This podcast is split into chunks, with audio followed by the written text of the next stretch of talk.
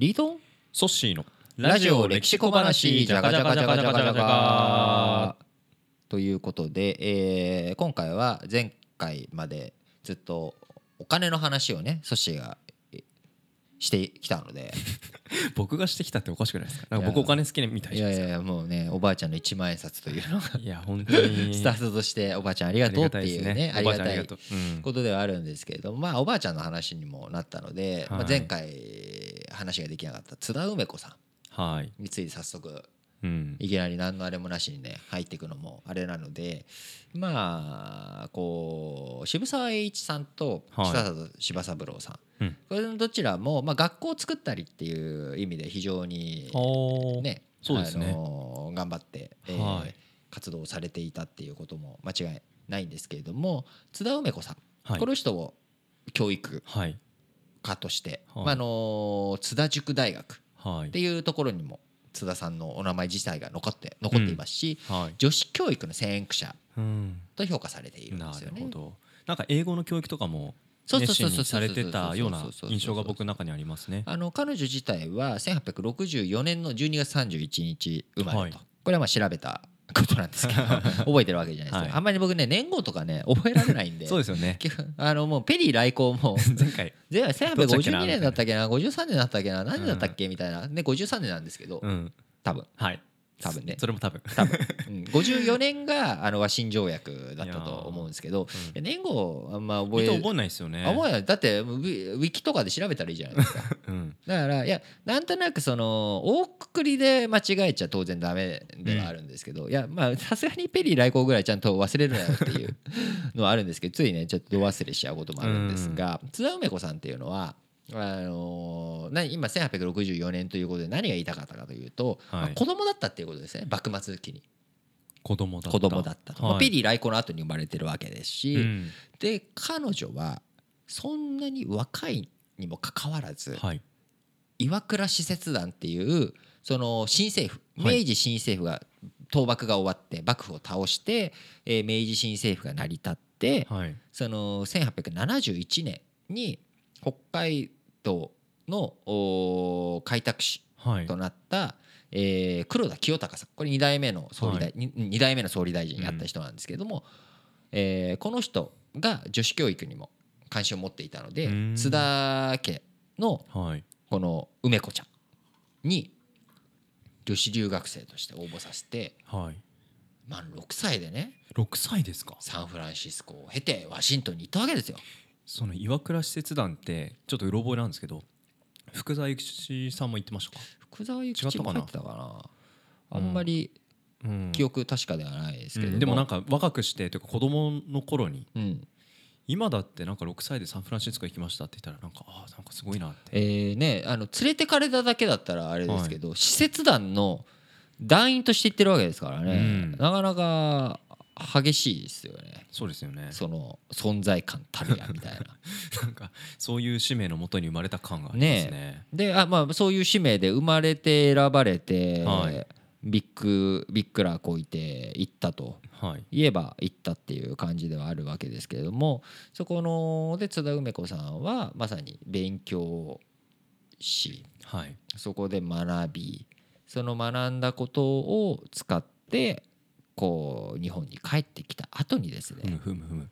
しっかりと学校教育をうん。やっていかなきゃいけない。と、彼女自身はアメリカに行ったわけですから、はい。USA ですよ。アメリカ。アメリカに行ってそこで勉強できたわけです、はい。ところがねとジャパン。ころがジャパン。勉強するところありますか？彼女が帰ってきた時にはなかった。ないわけですよ。まあもちろんそもそも大学時代ないわけですから。そっか俺の男子教育ですら西洋教育ができる基盤はなかったと、うん。ところがもともと藩校というねはい。各こう日本が藩に分かれて長州藩とか薩摩藩とかに分かれた時に藩の学校として藩校というものがあったわけです。はい。でそれが母体になって大学とか組織が成り立っていきで、まあ、東京大学とか官立の大学が整備されていくと、でそれは国のお金でやっていった。はい。ところが女性教育女子教育となっていくとまあ後回しになっちゃうわけですよね当時の。犯行で女子が教育はね学ぶこともなかったわけですし武士の男のための男による武士のためのはい。そういった学校だったわけですから。なるほど。そうなってくるとやっぱり女性教育女子教育を彼女自身は受けたわけなので。彼女は帰ってきて教えたいって思いますよね。当然その自分と同じ境遇同じ体験を提供したいとうん。いうところからはい。やっぱりやっていくわけですよ。はい。で当然それをサポートしていく人たちっていうのもいてくれて、まあ、うん最初はまあ家族、はい。あの中華の家ですね。はい。花の家族、あの皇族家族とかの家族ですね。で家家族のその子女、まあはい。要はお金持ちの身分高い人の教育をやっていくっていうことで、そこからいろんな人たちのサポートを受けながら学校教育をやっていき作っていた作っていき。はあ。でそこに最初は英語教師としてやっていき、でそこから英語教師から、えーどんどんどんどんこう自分のお教育っていうのをやっていくためのうん箱を作っていくということでまあいろいろ僕もあんまり詳しくない。詳しくないんでいろいろはしょって、はい。はしょると最後に女子あのね津田塾大学はい。の前身となるものを作っていったと。なるほどな。いうことなわけですよ。うん6歳で行ってそうです。英語ペラペラになって帰ってきてでも英語ただペラペラなだけじゃなくてやっぱり教えなきゃいけないとかやっぱ女性の社会的地位とかなんかそういう問題意識とかいろいろあったんですかね。おっとっとっとっとここでちょっと今ね、あのちょっと調べとこうと思って調べたらですね、はい。なんとうん。彼女はそのやっぱりあれですねその貴族というか上流階級うんへやっぱ馴染みがちょっと馴染めなくてとそういうのもあってはい。もう家族だろうが平民だろうが関係なしに女子教育をやっていこうとあいうことでやってったとあ。ただ箱が作れてよかったじゃなくてそれをいろんな立場の人に立場の人にも開かれれて、まあ、もちろんね多分、うん。その当時のね大学今の時代とは違って、はい。やっぱ奨学金の制度とかもすごく限られているし、うん。いろいろお金の面でもやっぱエリートはがい。入ってくるってことは間違いないとは思うんですよ。平民だろうがその上流階級だろうか、うん。でもやっぱその身分の差を超えて、まあ、うん。優秀な人をまずは教育していく。そこにエントリーできる人にうん。適切な教育を施していくっていう意味で、はい。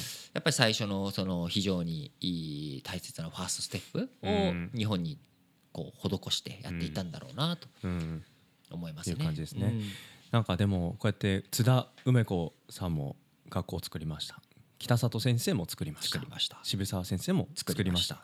なんか今回3人とも学校を作ったってなんかちょっと感慨深いですね。そうですよね。やっぱりまあそういったこれからやっぱ教育っていうのうん。もますます重要になっていきますし、こう教育の価値っていうのはですね、はい。多分あのそれ自体が色あせることはないんだろうなと、はい。